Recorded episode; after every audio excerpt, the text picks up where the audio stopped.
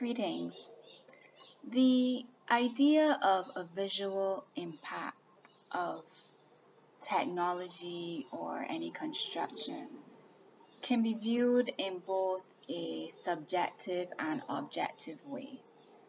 And both a subjective view and an objective view can be scientific. And science can be based on both natural science and social science. So what that means is that, for example, with the visual impact of solar, there are ways to look at whether the reflectivity of a material can cause something called flash blindness, right? And so there's, in a way, an objective way of looking at that. Uh, and objectively as well, we can ensure that when we're defining the type of solar which we are considering the visual impact for, that we are aware of what the materials are and the terms mean. So that is, in a way, the objective natural science way of understanding visual impact. So you have different types of solar. You have solar photovoltaic, you have uh, concentrated solar, and you have solar thermal. And solar PV, the material is, is designed to absorb sunlight. Solar thermal, the material is designed to conduct heat from the sun to convert it to electricity concentrated solar, we are using the reflectivity of the material, which is usually mirrors,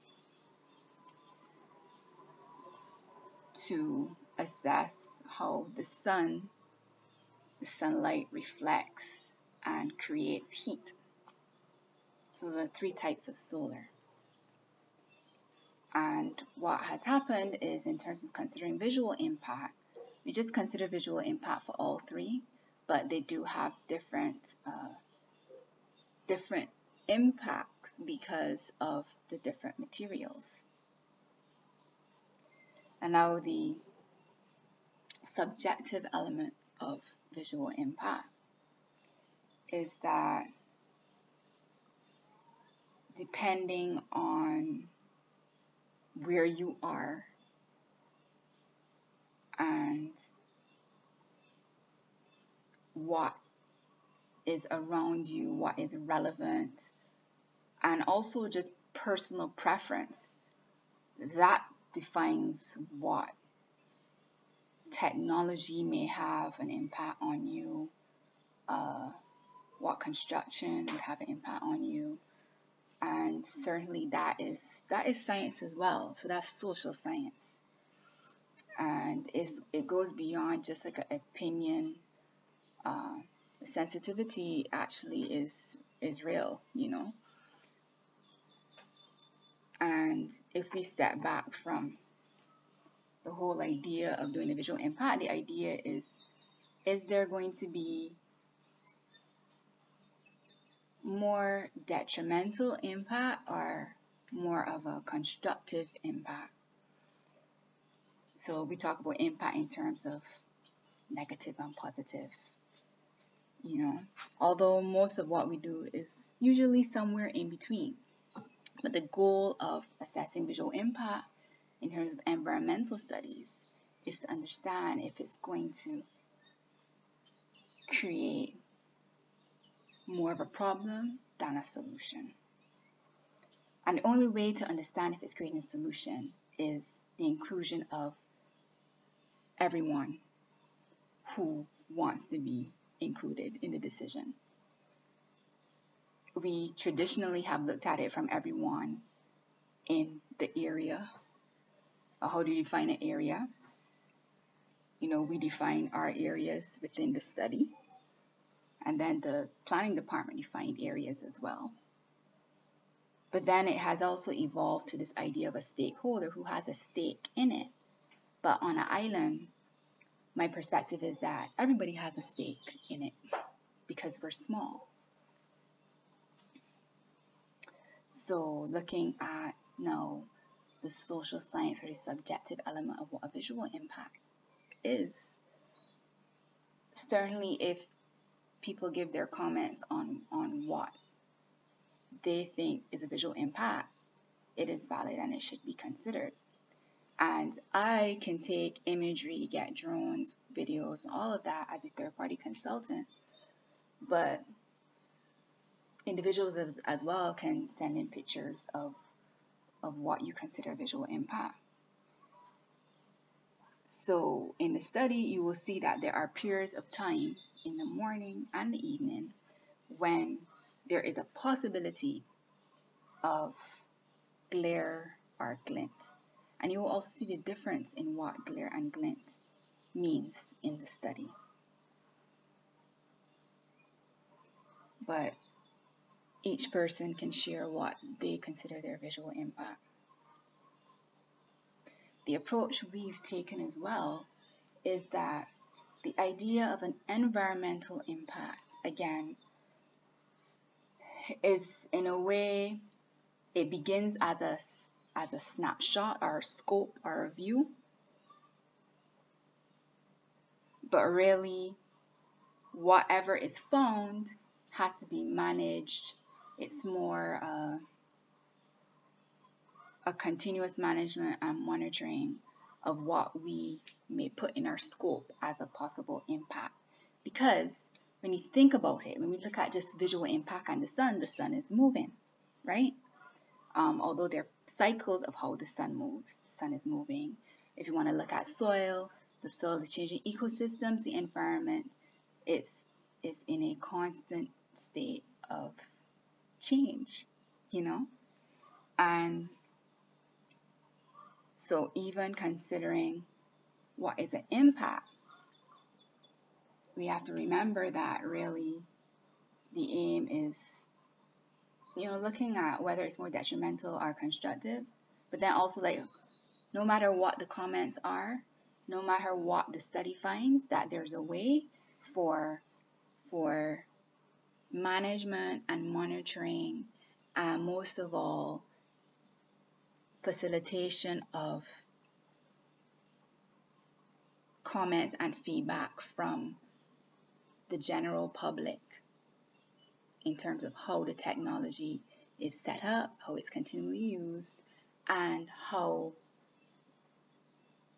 the general public benefits from it, right?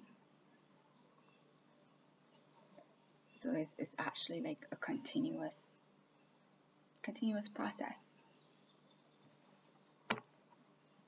for us to consider the most dynamic element of any construction technology is that human beings are also ever changing. we are living our lives, moving around in different ways, so on. So if we look at the environmental impact as a, as a scope of what is happening in the ecosystem, in the environment, but then there are defined elements of what we consider the technology. We also have to be open to human beings also changing and our dynamic nature. So there's our relationship between ecosystems, so the sun, very basically, and there's the relationship with our physical place, Barbados, and then there's understanding what technologies are designed to do and how we consider how we continue to manage and monitor however we choose to use technology or not use it.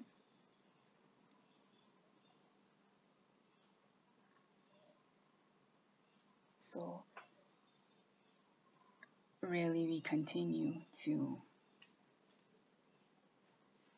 have a more adaptive and dynamic approach to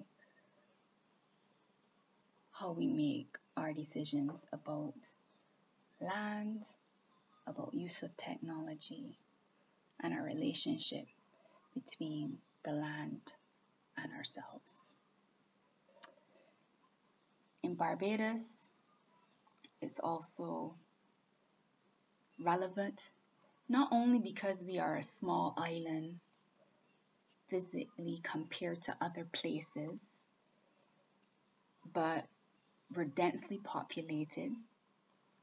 And so decisions that are made in one community or one parish or one household, it it can it influences our environment very quickly. You know, not only decisions made in different places, but by different institutions and different companies.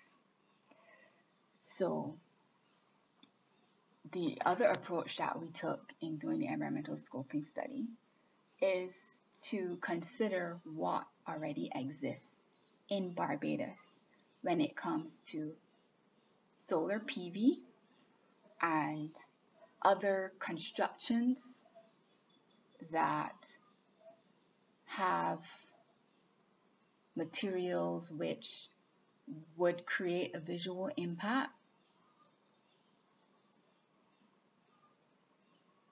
And we also considered Barbados's history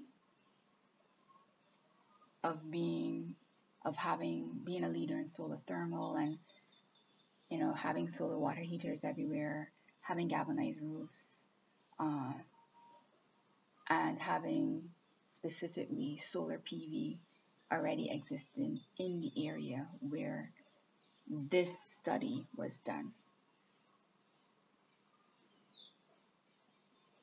So all of those, this is what you call considering the cultural relevance of of the environment and decisions we make about the environment and how we choose to manage and monitor what we do going forward.